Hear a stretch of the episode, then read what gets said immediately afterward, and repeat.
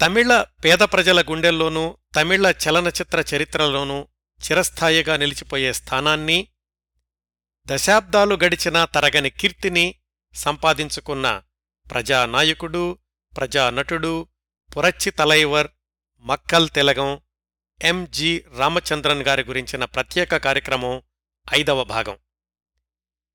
గత నాలుగు భాగాల్లో ఎంజీఆర్ గారి గురించి బాల్యం నుంచి ప్రారంభించి ఆయనకు నలభై ఒక్క సంవత్సరాల వయసు వచ్చేదాకా.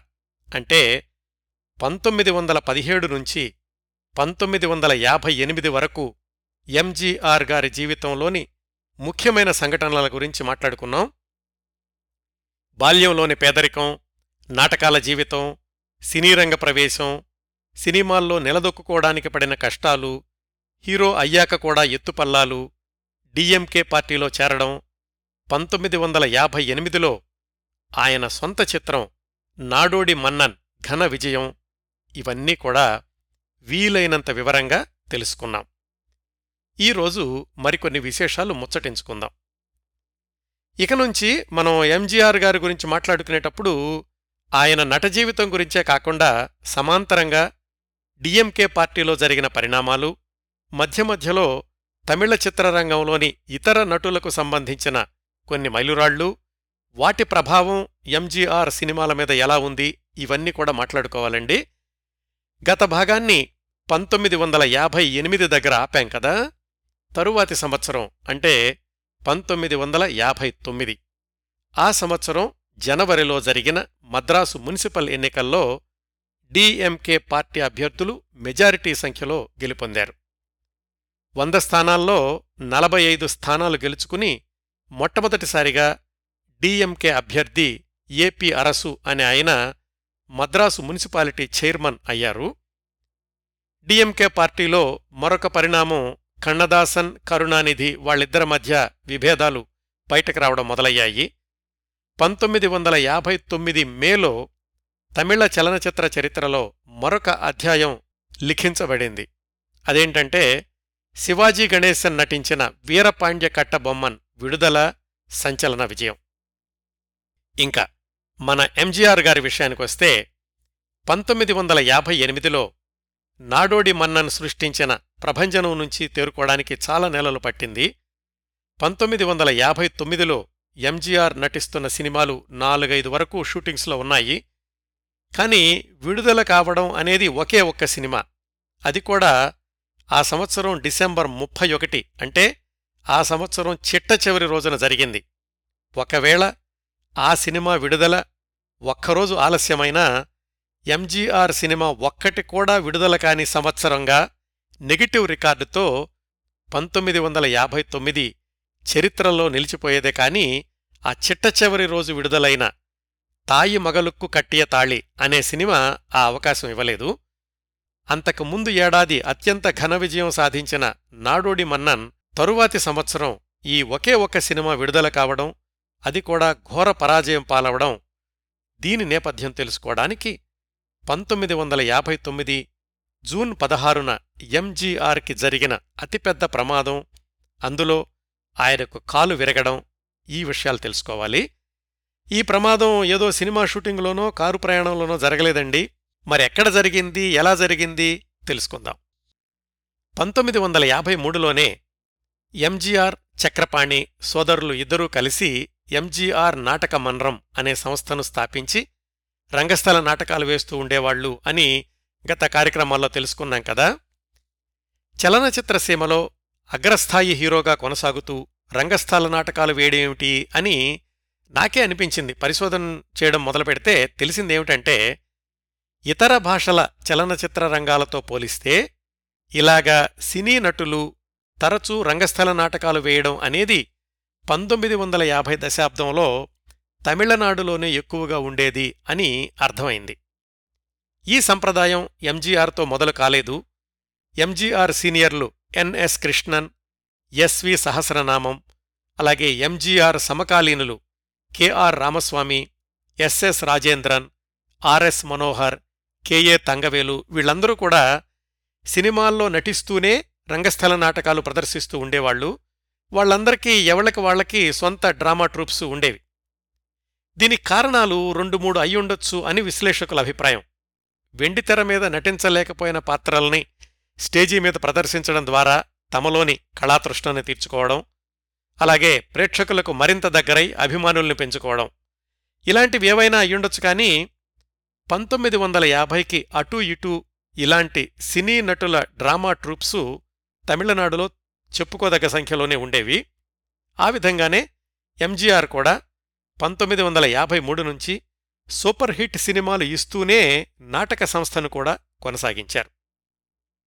తన సంస్థ ద్వారా ఎంజీఆర్ ప్రదర్శించిన కొన్ని నాటకాల పేర్లేమిటంటే ఎన్బ కనవు అడ్వకేట్ అమరన్ సుమై తంగి పగైవానిన్ కాదలి ఇట్లాంటివి.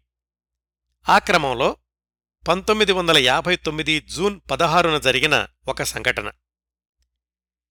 ఆ రోజుల్లో ఎంజీఆర్ డ్రామా ట్రూప్ వాళ్ళు ఎన్బ కనవు అనే నాటకాన్ని ఒక ఊరు తర్వాత ఒక ఊరుతో ప్రదర్శిస్తూ పర్యటిస్తున్నారు. అంతకు ముందు రోజే తిరుకాట్టపల్లి అనే ఊళ్ళో ప్రదర్శన విజయవంతంగా ముగిసింది. ఆ రోజు అంటే జూన్ పదహారు పంతొమ్మిది వందల యాభై తొమ్మిది సాయంత్రం సీర్కాళి అనే ఊళ్ళో ప్రదర్శన ఉంది. ఈ తిరుకాట్టిపల్లి నుంచి సీర్కాళ్ళికి సుమారుగా వంద కిలోమీటర్ల దూరం ఉంటుంది. పొద్దున్నే నిద్రలేస్తుండగానే ఎంజీఆర్ మనసులో ఏదో గాబరా గందరగోళం తెలియని ఆదుర్ద. కారణం తెలీదు కాని ఆయన మనసు కనిపించింది. ఈరోజు ఎవళ్ళకో ఎక్కడో పెద్ద ప్రమాదం జరగబోతోంది. ఎందుకిలా అనిపిస్తోంది అని ఆలోచిస్తూ ఆయన నిద్రలేచినప్పటికీ కూడా మంచం మీదనే కూర్చునున్నారు. ఇవన్నీ ఆయన స్వయంగా తన ఆత్మకథలో రాసుకున్న విశేషాలండి. ప్రయాణపు ఏర్పాట్లు చూస్తున్న తిరుపతి అనే ఆయన ఎంజీఆర్ తలుపు తట్టి గుర్తు చేశాడు. మనం త్వరగా బయలుదేరాలండి. కాస్త ముందుగానే శీర్కాలి వెళ్తే మంచిది అని. ఎంజీఆర్ తన మనసులోని గందరగోళాన్ని ఆ సహాయకుడు తిరుపతికి చెప్పారు. ఆయనేమన్నారంటే మీరు నిన్న నాటకంలో మానసిక సంఘర్షణ ఉన్న పాత్రలో నటించారు కదా. పైగా రాత్రి కలేమైనా వచ్చిందేమో అందుకే అలా అనిపిస్తుందేమో అని సర్ది చెప్పబోయాడు. లేదు తిరుపతి నాకు నిద్ర లేచాకే ఈ ఆదుర్ద మొదలైంది అని అతనికి సమాధానం చెప్పి ఎవరికో ఏదో జరుగుతుంది అనుకుంటూనే లేచి కాలకృత్యాలు ముగించుకుని ప్రయాణానికి సిద్ధమయ్యారు డ్రైవర్ శేఖర్తో. ఆ డ్రైవర్తో చెప్పారు జాగ్రత్తగా డ్రైవ్ చెయ్యి ఎక్కడైనా యాక్సిడెంట్ కాకూడదు అన్నారు ఎంజీఆర్. పలేవాళ్ళే సార్ నాకు వేరుగా చెప్పాలా ఎప్పుడైనా యాక్సిడెంట్ చేశానా మిమ్మల్ని అతిభద్రంగా సీర్కాళి చేర్చే బాధ్యత నాది అన్నాడు ఆ డ్రైవర్ శేఖర్. ప్రయాణం అంతా కూడా ఎంజీఆర్ అన్యమనస్కంగానే ఉన్నారు. ఏమిటిది? నాకెందుకిలా అనిపిస్తోంది? నా ట్రూపులో ఎవరికీ ఏమీ కాకూడదు అనుకుంటూనే సీర్కాళి దగ్గరికి వచ్చేసరికి చిరు చినుకులతోటి వర్షం మొదలైంది. వాళ్ళు ఆ రాత్రి అక్కడ నాటకం వేయాల్సింది ఆరు బయట రంగస్థలం మీద. ఈ వర్షం ఇలాగే కొనసాగాలి. ఈరోజు నాటక ప్రదర్శన రద్దయితే బావుండును ఒకవేళ కాంట్రాక్టర్కి నష్టం వస్తే నేను కట్టుకుంటాను. ఎందుకో ఈరోజు ఈ ప్రదర్శన జరగకూడదు అనుకుంటున్నారు ఎంజీఆర్. కానీ ఆయన ఆలోచనలకు విరుద్ధంగా సీర్కాళి చేరుకునేసరికి వర్షం తగ్గిపోయింది. టికెట్లన్నీ అమ్ముడుపోయాయి. ప్రదర్శనా స్థలమంతా ప్రేక్షకులతో కిక్కిరిసిపోయింది. గ్రీన్ రూములో అందరూ మేకప్ వేసుకుంటున్నారు. ఎంజీఆర్ మాత్రం ఒక బెంచి మీద పడుకునున్నారు.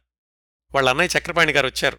ఎర తమ్ముడు ఇంకా మేకప్ వేసుకోలేదు త్వరగా రెడీ అవ్వు ప్రేక్షకులంతా ఎదురుచూస్తున్నారు అని హెచ్చరించబోయారు. మనసులోని గందరగోళం గురించి చెప్పారు ఎంజీఆర్.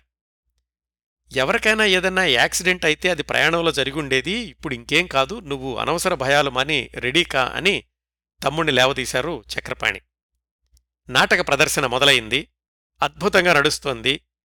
తమ అభిమాన నటుడు ఎంజీఆర్ను చూసి కేరింతలు కొడుతున్నారు ప్రేక్షకులు. నాటకంలో ఒక ఫైటింగ్ సీన్ ఉంది. దాంట్లో గూండుమణి అనే నటుణ్ణి రెండు చేతులతో పైకి లేపాలి ఎంజీఆర్. ఆ గూండుమణి భారీకాయుడు మూడు వందల కిలోగ్రాములు బరువుంటాడు అయినా కాని ఎంజీఆర్ ఆ దృశ్యాన్ని అవలీలగా ప్రదర్శించారు అంతకుముందు రెండు రోజులు. ఈరోజు కూడా తనకు అలవాటైన కోణంలోనే ఆ గూండుమణిని రెండు చేతులతో పైకెత్తే ప్రయత్నం చేశారు ఎంజీఆర్.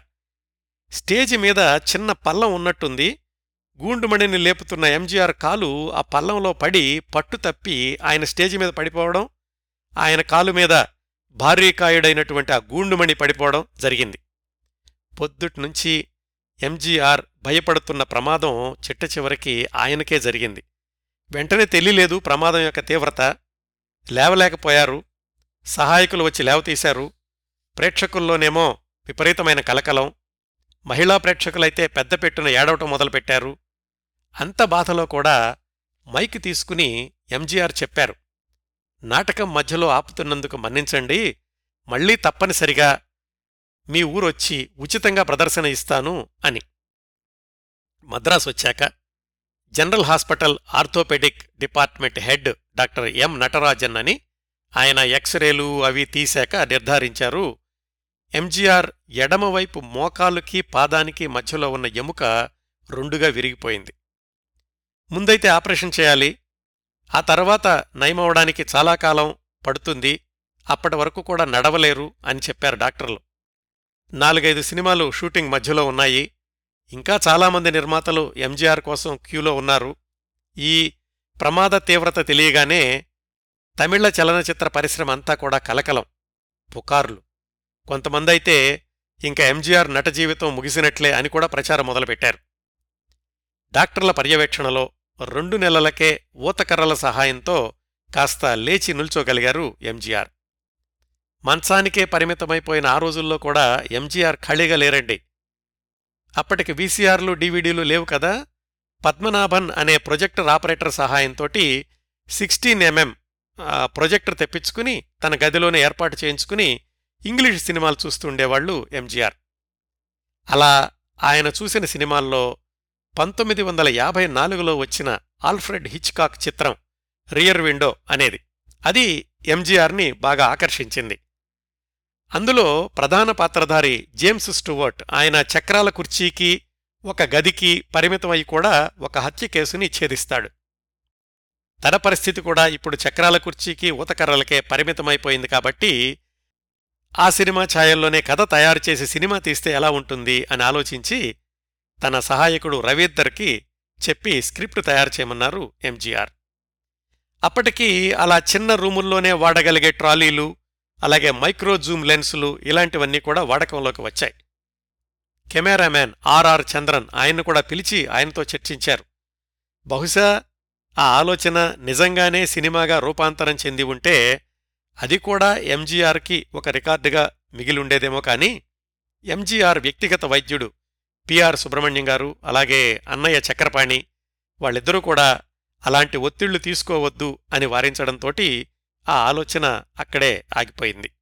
అయితే అదృష్టవశాత్తు ఐదు నెలల్లోనే పూర్తిగా కోలుకోగలిగారు ఎంజీఆర్ కోలుకోగానే ఆయన వెంటనే షూటింగ్ పూర్తి చేసిన సినిమా పేరే తాయి మగలుక్కు కట్టియ తాలి అంటే తల్లి కూతురికి కట్టిన తాళి అని అర్థమట. ఆ చిత్రం డిసెంబర్ ముప్పై ఒకటి పంతొమ్మిది వందల యాభై తొమ్మిదిన విడుదల అయ్యేది. అంతకు ముందు సంవత్సరం వచ్చిన నాడోడి మన్నన్ ఎంత ఘన విజయం సాధించిందో ఈ చిట్ట చివరి రోజున విడుదలైన తాయి మొగలుక్కు కట్టేయ తాళి అంత ఘోరంగా పరాజయం పాలైంది. ఈ సినిమాకి నిర్మాత దర్శకుడు ఛాయాగ్రాహకుడు అన్నీ కూడా ఆర్ఆర్ చంద్రన్. ఈ సినిమాలో ఎంజి రామచంద్రన్ గారికి తోడుగా జమున రాజసులోచన అలాగే జమున తల్లిగా కన్నాంబ నటించారు. ఇంకో విశేషం ఏమిటంటే ఎంజీఆర్ పక్కన జమున నటించింది ఈ ఒక్క సినిమాలోనే. ఎంజీఆర్ అన్నయ్య చక్రపాణి గారు ప్రధాన విలన్ పాత్రలో కనిపిస్తారు. ఈ సినిమా సాంఘిక కథాంశమే. కథారచయితేమో ఎంజీఆర్ గారి గురువు అన్నాదురై అలాగే మరొక డిఎంకే సభ్యుడు రామ అరంగణ్ణల్ ఆయనేమో స్క్రీన్ ప్లే సమకూర్చారు. తక్కువ కులం వాళ్ళ మీద పై కులం వాళ్ళు చేసే దౌర్జన్యాలు కుటుంబాలు విడిపోవడం సమాజం వేసే నిలాపనిందలు ఆ కాలంలో వచ్చే చాలా సాంఘిక చిత్రాల్లో ఉండే మలుపులన్నీ ఉన్నాయి. ఎవరికీ తెలియకుండా తన కూతుర్ని పెళ్ళి చేసుకున్న అల్లుడు ఒక కొడుకు జన్మించాక కనిపించకుండా వెళ్ళిపోతే లోకం దృష్టిలో పరువు దక్కించుకోవడం కోసమని తల్లి కూతురు మెడలో తాళి కడుతుంది. అది ఈ కథలో కీలకమైనటువంటి మలుపు. అయితే ప్రేక్షకులకు ఈ సినిమా పేరే చాలా గందరగోళంగా అనిపించింది. పైగా అంతకుముందు సంవత్సరమే నాడోడి మన్నను సృష్టించిన ప్రభంజనం ఇంకా వాళ్ళను వదల్లేదు. చాలామంది అసలు ఈ సినిమాలో నటించడానికి ఎంజీఆర్కి సిగ్గు అనిపించలేదా అని కూడా అన్నారు. దేనికి ఆవేశపడలేదాయన ఎంజీఆర్ సన్నిహితుల దగ్గర అన్నారట. ఎవరు ఏమన్నా కానీ మనం సహృదయంతో అర్థం చేసుకుని విశ్లేషించుకోవాలి. ఈ సినిమాకి పెద్ద లోపం ఛాయాగ్రాహకుడే దర్శకుడవడం ఆయన తన కెమెరా డిపార్ట్మెంట్ మీద పెట్టినంత శ్రద్ధ మిగతా విభాగాల మీద పెట్టుంటే ఈ సినిమా వేరే విధంగా వచ్చిండేదేమో అని. మొత్తానికి ఆ విధంగా పంతొమ్మిది వందల యాభై తొమ్మిదవ సంవత్సరం ఎంజీఆర్ వ్యక్తిగత జీవితంలో ఒక ప్రమాదం సినీ జీవితంలో ఒక పరాజయం వాటితోటి ముగిసింది. ఇక్కడ ఎంజీఆర్ డ్రామా ట్రూప్ గురించి ఒక విషయం చెప్తానండి.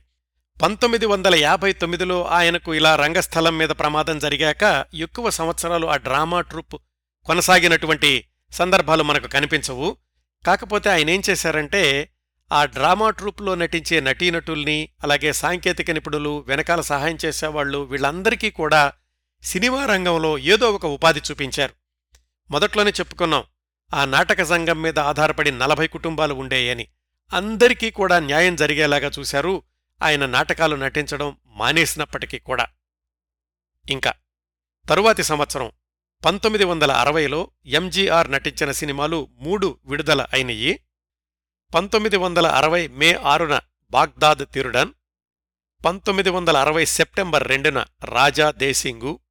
పంతొమ్మిది వందల అరవై అక్టోబర్ పంతొమ్మిదిన మన్నాది మన్నన్.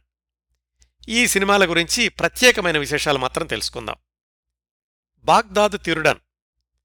ఈ చిత్రం ప్రత్యేకత ఎంజీఆర్ పక్కన వైజయంతిమాల నటించినటువంటి ఏకైక చిత్రం. ఎంజీఆర్ చనిపోయిన ఇరవై సంవత్సరాలకి అంటే రెండు వేల ఏడులో ఎంజీఆర్ గురించి వ్రాస్తూ వైజయంతిమాల ఈ బాగ్దాద్ తిరుడన్ సినిమా షూటింగ్ సమయంలో జరిగిన ఒక సంఘటనను గుర్తు చేసుకున్నారు. ఆమె మాటల్లోనే చెప్పాలంటే మొట్టమొదటిసారి ఎంజీఆర్ పక్కన నటించడానికి వెళ్ళబోయే ముందు ఆయన గురించి చాలామంది నన్ను భయపెట్టారు. అయితే ఒకసారి సెట్లోకి వెళ్ళాక నాకు కనిపించిన ఎంజీఆర్ నేను విన్న ఎంజీఆర్కి పూర్తిగా వ్యతిరేకం. ఏమాత్రం గర్వం లేకుండా తోటి నటీనటులకు గౌరవం ఇస్తూ ప్రవర్తిస్తుండేవాళ్ళు ఆ సినిమాలో ఒక దృశ్యంలో నన్ను రెండు చేతులతో ఎత్తుకుని సోఫాలో పడయ్యాలి ఆ రోజు ఆ స్థాయిలో ఉన్న ఏ హీరో అయినా కాని ఏమాత్రం సంకోచించకుండా ఆ సీన్ చేసేస్తారు. కాని ఎంజీఆర్ ఆ సీన్ తీయబోయే ముందు నాతో పాటు సెట్కి వచ్చిన నా సంరక్షకురాలు యాగమ్మ దగ్గరికి వెళ్ళి అమ్మా మీ అమ్మాయినిలాగా చేతులతో పైకి లేపే దృశ్యం మీ అనుమతి కోసం వచ్చాను అని అడిగారు. ఆశ్చర్యపోవడం మా వంతయింది.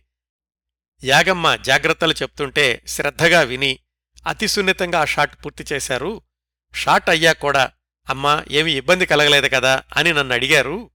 MGR was so decent and gracious very gentle and quiet ఇదండి వైజయంతిమాల గారి అభిప్రాయం. మనం గమనించాల్సింది ఎంజీఆర్ చనిపోయిన ఇరవై సంవత్సరాలకు ఆమె వ్రాసిన జ్ఞాపకాలివి. అప్పుడు ఎంజీఆర్ గారు లేరు కాబట్టి ఆమె ఏం చెప్పినా అడిగేవాళ్ళు లేరు.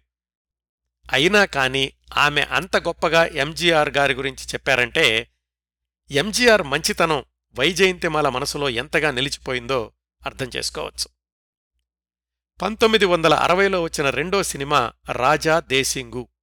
ఈ సినిమాని ప్రేక్షకులు నిర్ద్వందంగా తెరగొట్టారు. నిర్మాతలకు నష్టాలనే మిగిల్చింది. కారణాలు చాలా ఉన్నాయి. ఒకటి ఈ రాజా దేశింగు నిర్మాణం రెండేళ్ళపాటు కొనసాగడంతోటి ఖర్చు తడిసి మోపెడైంది. ఇంకొక పెద్ద లోపం ఈ సినిమా క్లైమాక్స్లో ఎంజీఆర్ పాత్ర చనిపోవడం. ఎంజీఆర్ ఫైట్ చేసి గెలిస్తే చూస్తాంగాని ఆయన చనిపోయినట్లయితే మేమెందుకండి చూడడం అని ప్రేక్షకులు ఐదారు వారాలు మించి రాజా దేశింగు సినిమాని ఆదరించలేదు. శ్రావ్యమైన పాటలు అంతకుముందు ఎంజీఆర్తో నటించి హిట్ పేరుగా పేరు తెచ్చుకున్న భానుమతి పద్మిని వీళ్ళందరూ నటించినప్పటికీ రాజా దేశింగు సినిమాని ఎవరూ కాపాడలేకపోయారు. నాడోడి మన్నన్ నిర్మాణ సమయంలో భానుమతి గారితో తలెత్తినటువంటి విభేదాలు అవి కూడా ఈ రాజా దేశింగు సినిమా నిర్మాణం ఆలస్యం కావడానికి ఒక కారణం అని చెప్తూ ఉంటారు. పంతొమ్మిది వందల అరవైలో వచ్చిన మూడవ సినిమా మన్నాది మన్నన్. ఎంజీఆర్ అంజలీదేవి పద్మిని. జానపద చిత్రమే. పంతొమ్మిది వందల అరవై దీపావళికి విడుదలైనటువంటి ఈ మన్నాది మన్నన్ అప్పుడే విడుదలైన కైరాసి పేట్రమనం పావై విళక్కు ఇలాంటి సినిమాలను కూడా తట్టుకుని విజయం సాధించింది. చాలా థియేటర్లలో తొంభై రోజులు పైగా ఆడి నిర్మాతలకు లాభాలు తెచ్చిపెట్టింది ఈ మన్నాది మన్నన్. పంతొమ్మిది వందల అరవైలో విడుదలైనటువంటి ఎంజీఆర్ మూడు సినిమాల్లో అత్యధిక వసూళ్ళు సాధించిన చిత్రంగా మిగిలిపోయింది. ఇవండి పంతొమ్మిది వందల యాభై తొమ్మిది పంతొమ్మిది వందల అరవై సంవత్సరాల్లో ఎంజీఆర్ రాజకీయ వ్యక్తిగత సినిమా జీవితాల్లోని కొన్ని ముఖ్య సంఘటనలు. తరువాతి సంవత్సరం అంటే పంతొమ్మిది వందల అరవై ఒకటిలో ఎంజీఆర్ రాజకీయ వ్యక్తిగత జీవితాల్లో చెప్పుకోదగ్గ సంఘటనలేమీ లేవు. ఆ సంవత్సరం ఎంజీఆర్ సినీ జీవితం విషయానికొస్తే పంతొమ్మిది వందల అరవై ఒకటిలో ఎంజీఆర్ నటించిన ఐదు సినిమాలు విడుదల అయినయి. వాటిల్లో కొన్నింటి గురించి ఆసక్తికరమైన సంగతులు తెలుసుకుందాం. పంతొమ్మిది వందల అరవై ఒకటి జనవరి ఒకటవ తేదీన విడుదలైంది అరసిలన్ కుమారి. వ్యాపారాత్మకంగా నష్టాలు తెచ్చిపెట్టిన సినిమాగా మిగిలింది. ఎంజీఆర్ పద్మిని రాజసులోచన. ఈ సినిమా దురదృష్టం ఏమిటంటే దాదాపుగా ఐదు సంవత్సరాలు నిర్మాణం కొనసాగింది. ఈ సినిమా నిర్మాణంలో పాలు పంచుకున్న బ్యానర్ జూపిటర్ పిక్చర్సు అలాగే దర్శకులు ఏఎస్ఏ సామి ఏ కాశీలింగం వీళ్ళందరూ కూడా ఎంజీఆర్ సినీ కెరీర్ మొదటి రోజుల్లో ఒక స్థాయికి చేరుకోవడంలోనూ అది విజయపథంలో కొనసాగడంలో కీలకమైనటువంటి పాత్ర పోషించిన వాళ్ళే. అంతర్గతంగా మరి ఎవరి మధ్యన ఏ విభేదాలు ఎలా వచ్చాయో కానీ ఏఎస్ఏ సామి ఆ దర్శకుడు సినిమాని మధ్యలో వదిలేస్తే ఏ కాశీలింగం అనే ఆయన మిగతా భాగాన్ని పూర్తి చేశారు. కథ పాటలు అన్నీ కూడా సక్సెస్ ఫార్ములా స్థాయిలోనే ఉన్నాయి కానీ సినిమా మాత్రం దెబ్బతింది. అయితే ఇప్పటికి కూడా ఎంజీఆర్ అభిమానులు ఈ అరశీలన్ కుమారి సినిమా గురించి మాట్లాడుకోవడానికి రెండు కారణాలున్నాయండి. ఒకటి ఎంజీఆర్ చేసే కత్తి యుద్ధం. ఈ సినిమాలో ఒకసారేమో మెట్లు ఎక్కుతూ దిగుతూ నంబియార్తో కత్తి యుద్ధం చేస్తారు. ఇంకోసారేమో అరడజను మంది పైగా సైనికులతోటి మెరుపు వేగంతో కత్తిని తిప్పుతూ యుద్ధం చేస్తారు ఎంజీఆర్. ఈ సినిమాలో మరొక హైలైట్. ఎంజీఆర్ ఓ పసిపాపనెత్తుకుని పాడేటటువంటి పాట చిన్నప్పయలే చిన్నప్పయలే అనేది ఇప్పటికూడా తమిళ సినీ సంగీత ప్రియులకు అత్యంత ఇష్టమైన హిట్ సాంగ్ ఈ చిన్నప్పయలే చిన్నప్పయలే అనేది. అది ఈ అరసిలెన్ కుమారి అనే ఫెయిల్యూర్ సినిమాలోదనమాట. పంతొమ్మిది వందల అరవై ఒకటిలో వచ్చిన సినిమాల్లో ముఖ్యంగా చెప్పుకోవాల్సింది ఆ సంవత్సరం మార్చి ఇరవై మూడున విడుదల అయిన తిరుడాదే ఎంజీఆర్ బి సరోజ నంబియార్ నటించిన సాంఘిక చిత్రం. చిన్న చిన్న దొంగతనాలు చేసే హీరో తన వల్ల నష్టపోయిన కుటుంబాన్ని చూసి మనసు మారిపోయి మంచివాడవడం. ఈ సినిమాకి పేరు పెట్టే విషయంలో రచయిత లక్ష్మణన్ ఎంజీఆర్కి రెండు పేర్లు సూచించారట. ఒకటేమో తిరుడాదే అంటే దొంగతనం చెయ్యొద్దు అనే అర్థం వస్తుంది. రెండో పేరు నల్లాదుక్కు కాలమిల్లై అంటే మంచితనానికి రోజులు కావు. ఎంజీఆర్ గారు చాలా జాగ్రత్తగా మొదటి పేరునే ఎంపిక చేశారు. కారణం కూడా చెప్పారట ఆయన. ప్రేక్షకులకు నా పాత్ర ద్వారా మంచితనానికి రోజుల్లేవు అనే నిరాశాపూరితమైన నెగిటివ్ భావాన్ని చెప్పడం మంచిది కాదు. అందుకే దొంగతనం చెయ్యొద్దు అనే సందేశాత్మకమైన పేరునే ఉంచండి అని. సినిమా పేరు విషయంలోనూ తను మాట్లాడే ప్రతి సంభాషణ విషయంలోనూ పాటల విషయంలో కూడా అంత శ్రద్ధ తీసుకునేవాళ్ళు ఎంజీఆర్. ఎందుకంటే అప్పటికే తమిళ ప్రేక్షకులకి ఎంజీఆర్ ఆరాధ్య నటుడు ఒక విధంగా దైవం లాంటి నటుడు. ఆయన చెప్పిందే వేదం చేసిందే సత్యం అన్నట్లుగా ఉండేది. అందుకే తన పాత్ర ద్వారా ఎట్టి పరిస్థితుల్లోనూ సమాజానికి హాని చేసే సందేశం ఇవ్వకూడదు అనేది ఎంజీఆర్ సిద్ధాంతం అయ్యింది. దాన్ని ఆయన చిట్టచివరి వరకు కూడా కొనసాగించారు. సినీ విశ్లేషకుల అధ్యయనం ప్రకారం ఈ తిరుడాదే అనే సినిమా విజయవంతమైంది అలాగే ఎంజీఆర్ కెరీర్లో కూడా ఒక మైలురాయి అయ్యింది. అంతవరకు ఎంజీఆర్ నటించిన చిత్రాల్లో ఎనభై శాతం పైగా జానపద చిత్రాలే. ఈ తిరుడాదే సినిమా నుంచి ఎంజీఆర్ సమకాలీన సమాజపు సమస్యలను ప్రతిబింబించే కథలను ఎంచుకుని తనని తాను సామాన్య పౌరుల్లో ఒకడుగా నిలిచే పాత్రలు ధరిస్తూ నేను మీలో ఒకడ్ని అని ప్రేక్షకులకు ఈ సందేశం ఇవ్వడం ప్రారంభించారు. ఈ ట్రెండ్ కొనసాగిస్తూ తరువాతి సంవత్సరాల్లో వచ్చిన సినిమాల్లో ఎంజీఆర్ మంచి అన్న సుగుణాలు మూర్తిభవించిన కొడుకు ఆదర్శమైన మిత్రుడు త్యాగశీలి కష్టపడి చదువుకుని పైకొచ్చే విద్యార్థి ఇంకా చెప్పాలంటే రిక్షా కార్మికుడు టాక్సీ డ్రైవర్ చెమటోడ్చే రైతు వ్యవసాయ కూలీ బెస్తవాడు ఇన్ని రకాల పాత్రల్లో నటించారు. ఎంజీఆర్ నట జీవితంలో ఈ ముఖ్యమైన మలుపుకి కారణమైన చిత్రం తిరుడాదే. అందుకని ఆ సినిమా గురించి ప్రత్యేకంగా మాట్లాడుతూ ఉంటారు ఎంజీఆర్ సినీ కెరీర్ని విశ్లేషించిన వాళ్ళెవరైనా కాని. ఆ తర్వాత అదే సంవత్సరం అంటే పంతొమ్మిది వందల అరవై ఒకటి జులైలో వచ్చిన శభాష్ మా దాంట్లో ఎంజీఆర్ ఎంఆర్ రాధ కలిసి నటించారు. అది ఒక మధ్యస్థంగా ఆడింది. నిర్మాతలకు బొటాబొటీగా పెట్టిన పెట్టుబడి తిరిగొచ్చింది. అంతవరకు ఎక్కువగా సీరియస్ పాత్రల్లోనే నటిస్తూ వచ్చిన ఎంజీఆర్ ఈ శభాష్ మాపిళ్ళైలో ఎంఆర్ రాధాతో కలిసి నవ్వులు పండించారు. వాళ్ళిద్దరి మధ్యన స్లాప్స్టిక్ తరహా కామెడీ సీన్లు కూడా ఈ సినిమాలో చాలా ఉన్నాయి. అవన్నీ కూడా మీరిప్పుడు యూట్యూబ్లో చూడొచ్చు.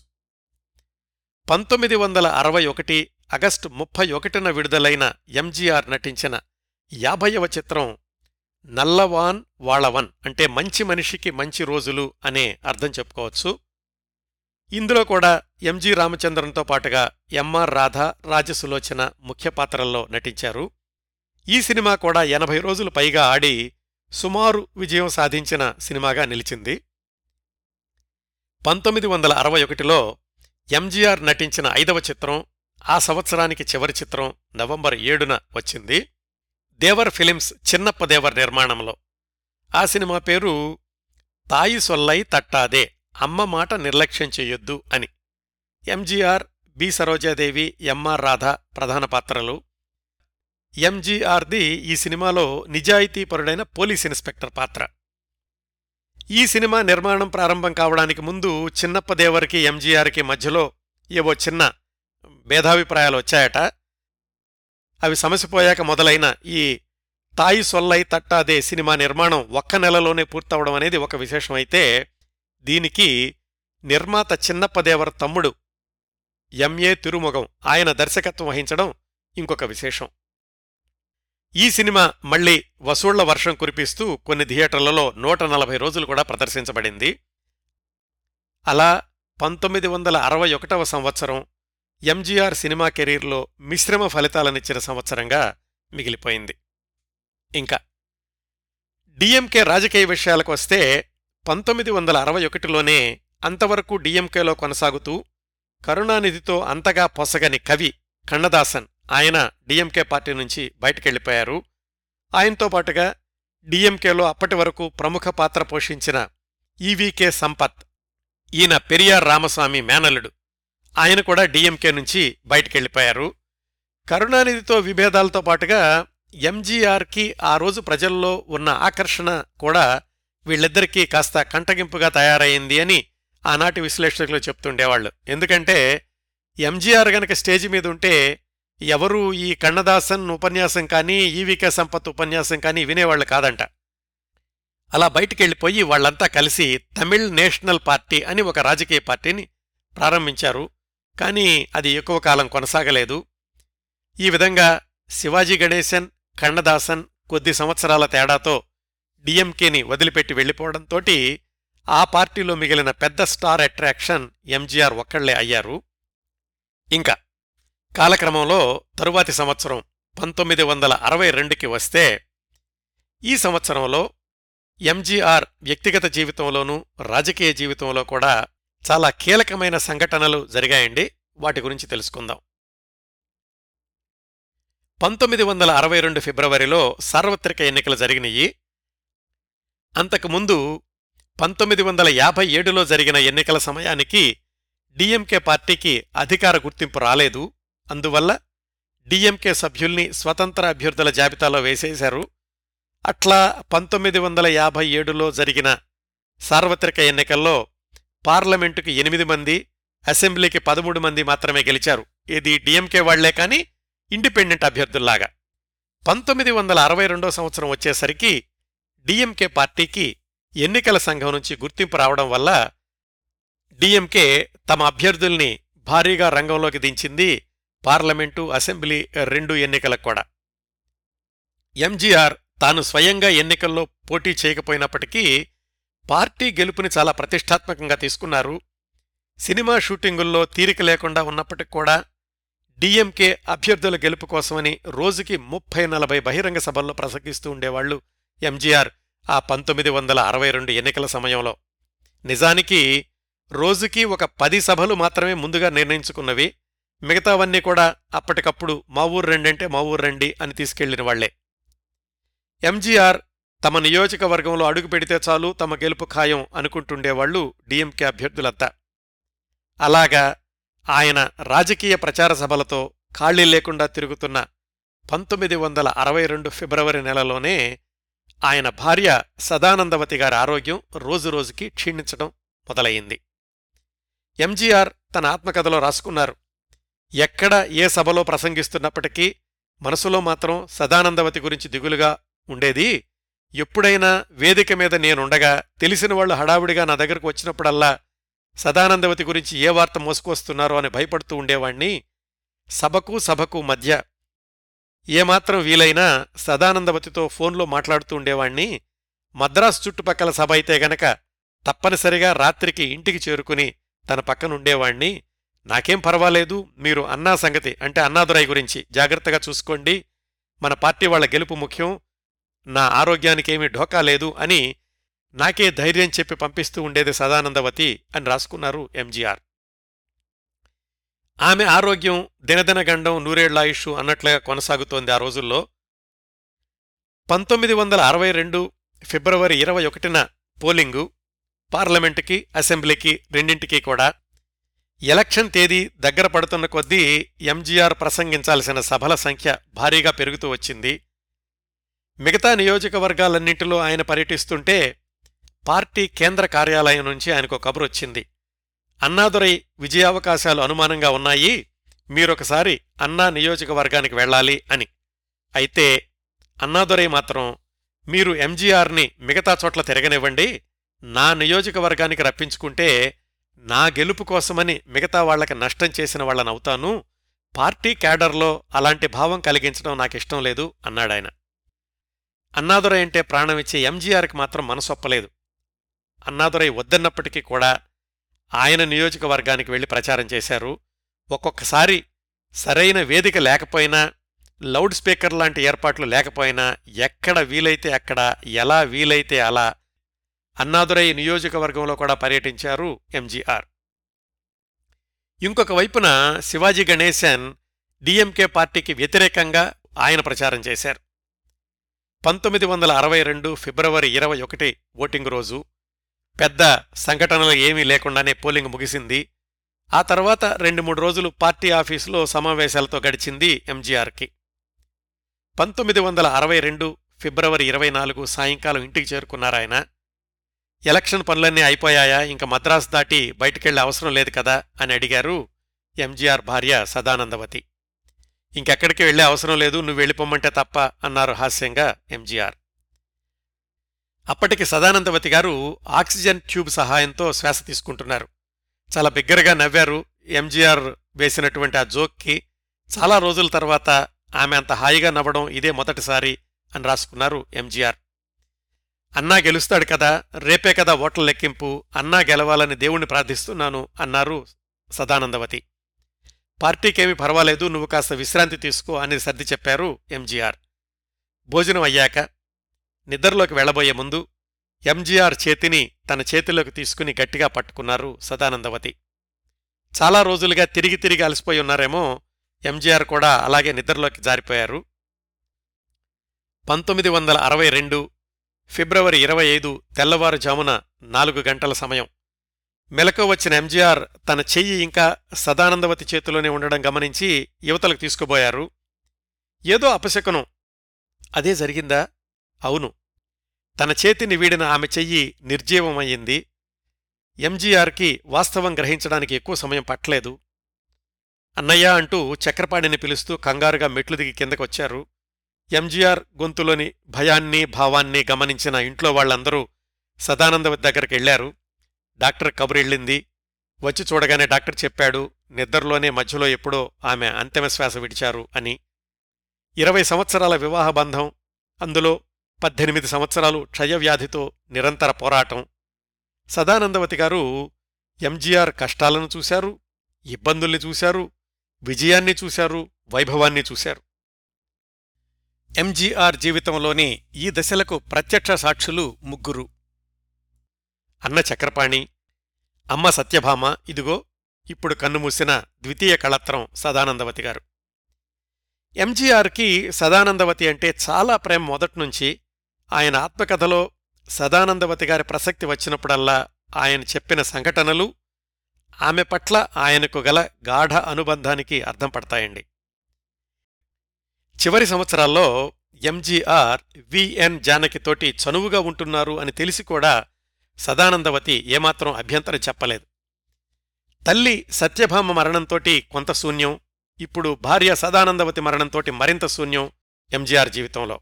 తెల్లవారింది సదానందవతి మరణ వార్త అందరికీ తెలిసింది ఒకవైపేమో ఓట్ల లెక్కింపు మొదలయ్యింది ఇంకోవైపేమో ఎంజీఆర్ ఇంట్లో ఇలా తీరని విషాదం మిత్రులు పరిశ్రమ వర్గాలు డిఎంకే నాయకులు పెద్ద ఎత్తున ఎంజీఆర్ ఇంటికి చేరుకున్నారు. చాలా నిగ్రహంగా ఉండాలనుకున్నారు ఎంజీఆర్. కానీ మిత్రుడు విపి రామన్ ఆయన వచ్చాక మాత్రం దుఃఖం ఆపుకోలేక బిగ్గరగా ఏడ్చారు. తల వంచుకుని ఏడుస్తున్న ఎంజీఆర్ భుజం మీద ఎవరిదో ఆత్మీయమైనటువంటి స్పర్శ నెమ్మదిగా తలెత్తి చూశారు ఎంజీఆర్ అన్నాదురై. ఆయన్ని చూసి దుఃఖం మరింతగా పొంగిపొర్లింది ఎంజీఆర్లో. అన్నాదురై ఓదార్పు వాక్యాలు చెప్పారు. అనుకోని సంఘటనల సమాహారమే జీవితం. ఈ సమయంలో నువ్వు ధైర్యంగా ఉండాలి అంటూ అంత దుఃఖంలో కూడా ఎంజీఆర్ అడిగారు.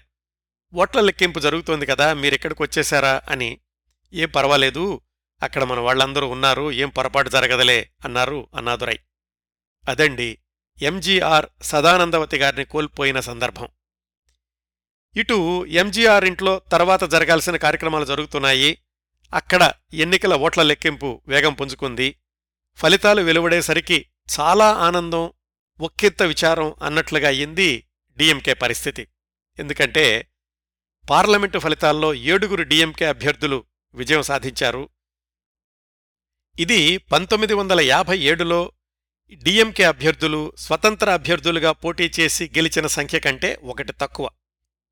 అసెంబ్లీ ఎలక్షన్స్లో మాత్రం యాభై సీట్లు గెలుచుకుని మొట్టమొదటిసారి తమిళనాడులో అత్యధిక సంఖ్యలో అసెంబ్లీ సీట్లు గెలుచుకున్న ప్రాంతీయ పార్టీగా నిలిచింది డిఎంకే.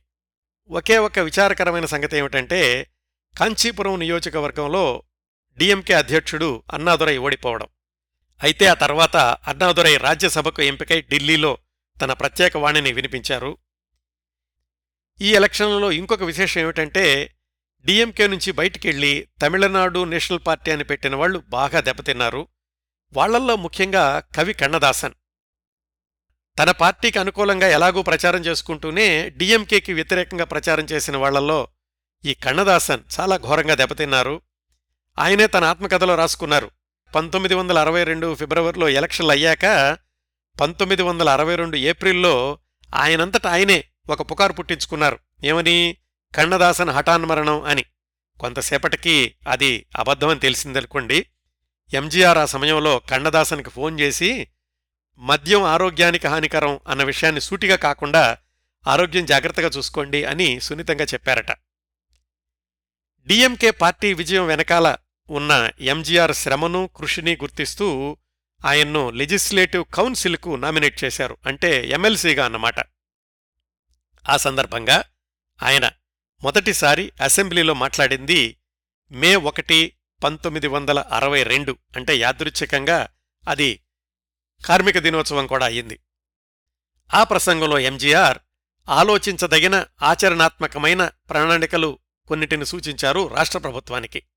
వాటిల్లో కొన్ని సినీ పరిశ్రమలో దాదాపుగా లక్ష మంది కార్మికులున్నారు వాళ్ళకి జీతభత్యాల భద్రత ఉండాలి కనీస వేతనం అమలు చేయాలి అని అలాగే ప్రభుత్వం నాటకరంగ అభివృద్ధికి ప్రణాళికలు చేపట్టాలని విశ్వవిద్యాలయాల్లో నటనకు సంబంధించిన కోర్సులు ప్రవేశపెట్టాలని తమిళ నాటక చిత్రరంగాల గురించిన అధ్యయనం గురించి నిపుణుల్ని నియమించాలని ఇలాగా.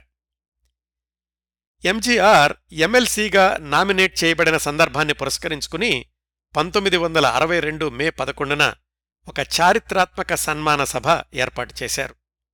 అది చారిత్రాత్మకం ఎందుకయిందంటే ఎంజీఆర్ శివాజీ గణేశన్ జమినీ గణేశన్ ఈ ముగ్గురు హీరోల అభిమాన సంఘాలు కలిసి ఆ సన్మాన సభను ఏర్పాటు చేశారు. ఇక్కడ గమనించాల్సిన విషయం అంతకు నాలుగు నెలల ముందు జరిగిన ఎన్నికల్లో శివాజీ గణేశన్ డిఎంకేకి వ్యతిరేకంగా ప్రచారం చేశారు. ఆ తర్వాత నెలలోనే శివాజీ గణేశన్ భారతదేశ సాంస్కృతిక ప్రతినిధిగా అమెరికా పర్యటనకు బయలుదేరినప్పుడు ఎంజీఆర్ స్వయంగా పూనుకుని నడిగర సంఘం తరఫున వీడ్కోలు సభ ఏర్పాటు చేశారు. ఎంజీఆర్ చొరవ తీసుకుని శివాజీ గణేశన్ కోసం ఆ వీడ్కోలు సభ ఏర్పాటు చేస్తున్నారంటే చాలామంది ఆశ్చర్యపోయారు. ఎంజీఆర్ని దగ్గరగా ఎరిగిన వాళ్ళు ఆయన విశాల హృదయాన్ని మరోసారి అభినందించారు. నిజానికండి ఎంజీఆర్ వ్యక్తిగత జీవితంలో ఎవరితో కూడా ఎక్కువ కాలం శత్రుత్వం ఉంచుకునేవాళ్ళు కాదు అని ఆయన్ను దగ్గరగా చూసిన వాళ్ళు చెప్తుంటారు. ఏ సంఘటనలతో ఎంత వ్యతిరేకించిన వాళ్ళనైనా కాని మళ్ళీ తొందరలోనే మాటలు కలిపేసి వాళ్ళతో స్నేహాన్ని కొనసాగించడం అనేది కూడా ఎంజీఆర్లోని ఒక సుగుణం. దీనికి బోలెడని ఉదాహరణలు చెప్పుకోవచ్చు. పెద్ద ఉదాహరణ తనని రివాల్వర్తో కాల్చిన ఎంఆర్ రాధతో కూడా ఆ తర్వాత సంవత్సరాల్లో మామూలుగా మాట్లాడడం. ఆ విశేషాల తర్వాత తెలుసుకుందాం. మళ్ళీ మనం ఎంజీఆర్ అభినందన సభ విశేషాలకు వస్తే అప్పటికీ శివాజీ గణేశన్ అమెరికా పర్యటనలో ఉండడం వల్ల ఆయన హాజరు కాలేకపోయారు. ఎంజీఆర్ ఆ సభలో మనసు విప్పి అనేక విషయాలు ముగ్గురు హీరోల అభిమానులతోటి పంచుకున్నారు. అందులో కొన్ని ఆయన చెప్పినట్లుగానే అంటే ఫస్ట్ పర్సన్లో చెప్తాను.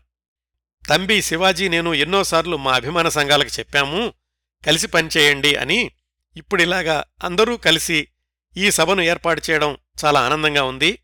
చాలామంది నాకు ఎమ్మెల్సీ ఎందుకిచ్చారు అనుకుంటున్నారు. నిజం చెప్పాలంటేనండి ఎమ్మెల్సీ పదవి బలవంతంగా ఏమాత్రం ఇష్టం లేకుండానే నేను ఒప్పుకున్నాను.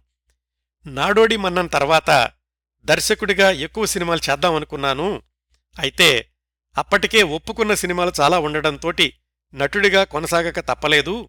ఇదిగో మధ్యలో మళ్ళీ రాజకీయ కార్యక్రమాలు వచ్చిపడ్డాయి చాలామంది అంటున్నారు రాజకీయాల్లో వచ్చిన వాడికి సినిమాలు ఎందుకని? అది నేను ఒప్పుకోను. ప్రాథమికంగా నేను నటుణ్ణి. మీరు వద్దు అన్నంతకాలం నేను నటుడిగానే కొనసాగుతాను. ఇలా కొనసాగించారు ఎంజీఆర్ తన ప్రసంగాన్ని. పంతొమ్మిది వందల అరవై రెండు మేలో ఉన్నాం కదా ఆ తర్వాత నెల రోజులకి ఎంజీఆర్ వ్యక్తిగత జీవితంలో ఒక అతి ముఖ్యమైన సంఘటన జరిగిందండి. అదే పంతొమ్మిది వందల అరవై రెండు జూన్ పద్నాలుగున విఎన్ జానకి గారిని వివాహం చేసుకోవడం. ఆ వివాహం సర్టిఫికెట్ ట్రూ కాపీని ఇక్కడ మనం చూడొచ్చు. ఈ సర్టిఫికెట్ని మన కోసం ప్రత్యేకంగా అందించిన వారు చక్రపాణి గారి కోడలు పాలగు మెసీత గారు వారికి మరోమారు ధన్యవాదాలు తెలియచేస్తూ ఈ వివాహ విశేషాలు తెలుసుకుందాం. పంతొమ్మిది వందల అరవై రెండు అంటే అప్పటికి ఎంజీఆర్కి నలభై ఐదు సంవత్సరాలు నిండి నలభై ఆరవ సంవత్సరం నడుస్తోంది. జానకి గారు ఎంజీఆర్ కంటే ఆరు సంవత్సరాలు చిన్నవారు. ఈ వివాహం సమయానికి జానకి గారు తన మొదటి భర్త గణపతి భట్ తోటి చిరకాల కోర్టు కేసుల అనంతరం విడాకులు తీసుకున్నారు. వాళ్ళకు అబ్బాయి ఉన్నాడు. అతడి పేరు సురేంద్రన్. పంతొమ్మిది వందల అరవై రెండుకి ఆ అబ్బాయి వయసు సుమారుగా ఇరవై సంవత్సరాలు. ఎంజీఆర్ జానకిల వివాహం పంతొమ్మిది వందల యాభై నాలుగులో అమలులోకి వచ్చిన స్పెషల్ మ్యారేజ్ చట్టం కింద రిజిస్టర్ చేశారు. ఆ సందర్భంలో సాక్షి సంతకం చేసిన వాళ్ళు ముగ్గురు. ఎంజీఆర్ గారు అన్నయ్య చక్రపాణి గారు విఎన్ జానకి గారి తమ్ముడు నారాయణన్ అలాగే మూడో వ్యక్తి తిరుపతి స్వామి అనే నటుడు. ఈ తిరుపతి స్వామి అనే ఆయన ఎంజీఆర్ గారి నాటక సంస్థలో నటుడిగా చేరారు. కేవలం నటుడిగా ఉండడమే కాకుండా ఎంజీఆర్ గారికి వ్యక్తిగతంగా సన్నిహితుడు స్నేహితుడు. ఆయన మూడో సాక్షిగా సంతకం చేశారన్నమాట. ఈ వివాహ రిజిస్ట్రేషన్ కార్యక్రమం అంతా కూడా రామవరంలోని ఎంజీఆర్ గార్డెన్స్లో జరిగింది. ఈ ఎంజీఆర్ గార్డెన్స్ని ఆయన పంతొమ్మిది వందల యాభై ఏడు ప్రాంతాల్లో నిర్మాత లేనా చెట్టియార్ అనే ఆయన దగ్గర నుంచి కొనుక్కున్నారు. ఎంజీఆర్ కుటుంబం చక్రపాణి కుటుంబం అందరూ కూడా ఉమ్మడి కుటుంబంలాగా వన్ సిక్స్టీ లాయిడ్స్ స్ట్రీట్లో ఉండేవాళ్ళు అని తెలుసుకున్నాం కదా. ఈ వివాహం అయ్యాక ఎంజీఆర్ జానకి ఎంజీఆర్ గార్డెన్స్ రామవరంలో నివసించడం ప్రారంభించారు. ఇద్దరూ కూడా వాళ్ళ జీవితాంతం ఎంజీఆర్ గార్డెన్స్లోనే నివసించారు. ఇదండి ఎంజీఆర్ జానకిల వివాహం జరిగిన రోజు. ఇక్కడ ఇంకొక విషయం చెప్తాను. ఎంజీఆర్ గారికి చనిపోయిన భార్య సదానందవతి అంటే ఎంత ప్రేమంటే ప్రతి సంవత్సరం సదానందవతి గారి వర్ధంతి రోజున అంటే ఫిబ్రవరి ఇరవై ఐదున పూర్తిగా మౌనవ్రతం పాటిస్తుండేవాళ్ళు చాలా సంవత్సరాలు. షూటింగ్కి వెళ్ళేవాళ్ళు కాదు ఎవరితోనూ మాట్లాడేవాళ్ళు కాదు ఆ రోజు. ఆ అలవాటు ఆయన ముఖ్యమంత్రి అయ్యేదాకా కొనసాగింది. అలాగే సదానందవతి గారి కుటుంబంతో సంబంధం తెగిపోకుండా ఉండడానికని విఎన్ జానకి గారి తమ్ముడు నారాయణన్ని సదానందవతి గారి బంధువు శాంతి అనే ఆమెకిచ్చి వివాహం చేశారు. వీళ్ళ సంతానమే ఇప్పుడు ఎంజీఆర్ గార్డెన్స్లో ఉంటున్నట్లుగా నాకందిన సమాచారం. ఇవండి పంతొమ్మిది వందల యాభై తొమ్మిది నుంచి పంతొమ్మిది వందల అరవై రెండు వరకు ఎంజీఆర్ గారి జీవితంలో జరిగిన కొన్ని ముఖ్య సంఘటనలు.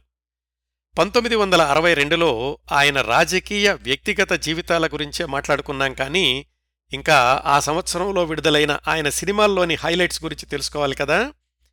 అలాగే పంతొమ్మిది వందల అరవై రెండు తర్వాత ఆయన జీవితంలోని సంఘటనలు ముఖ్యంగా పంతొమ్మిది వందల అరవై ఏడులో ఎంఆర్ రాధా రివాల్వర్ కాల్పులు పంతొమ్మిది వందల అరవై ఏడులోనే ఆయన ఎమ్మెల్యేగా ఎన్నికవడం పంతొమ్మిది వందల డెబ్బై రెండులో డిఎంకే నుంచి బహిష్కృతుడై ఏడీఎంకే పార్టీ స్థాపించడం ఈ విశేషాలన్నీ వచ్చే వారం ఎంజీఆర్ జీవిత విశేషాలు ఆరవ భాగంలో మాట్లాడుకుందాం.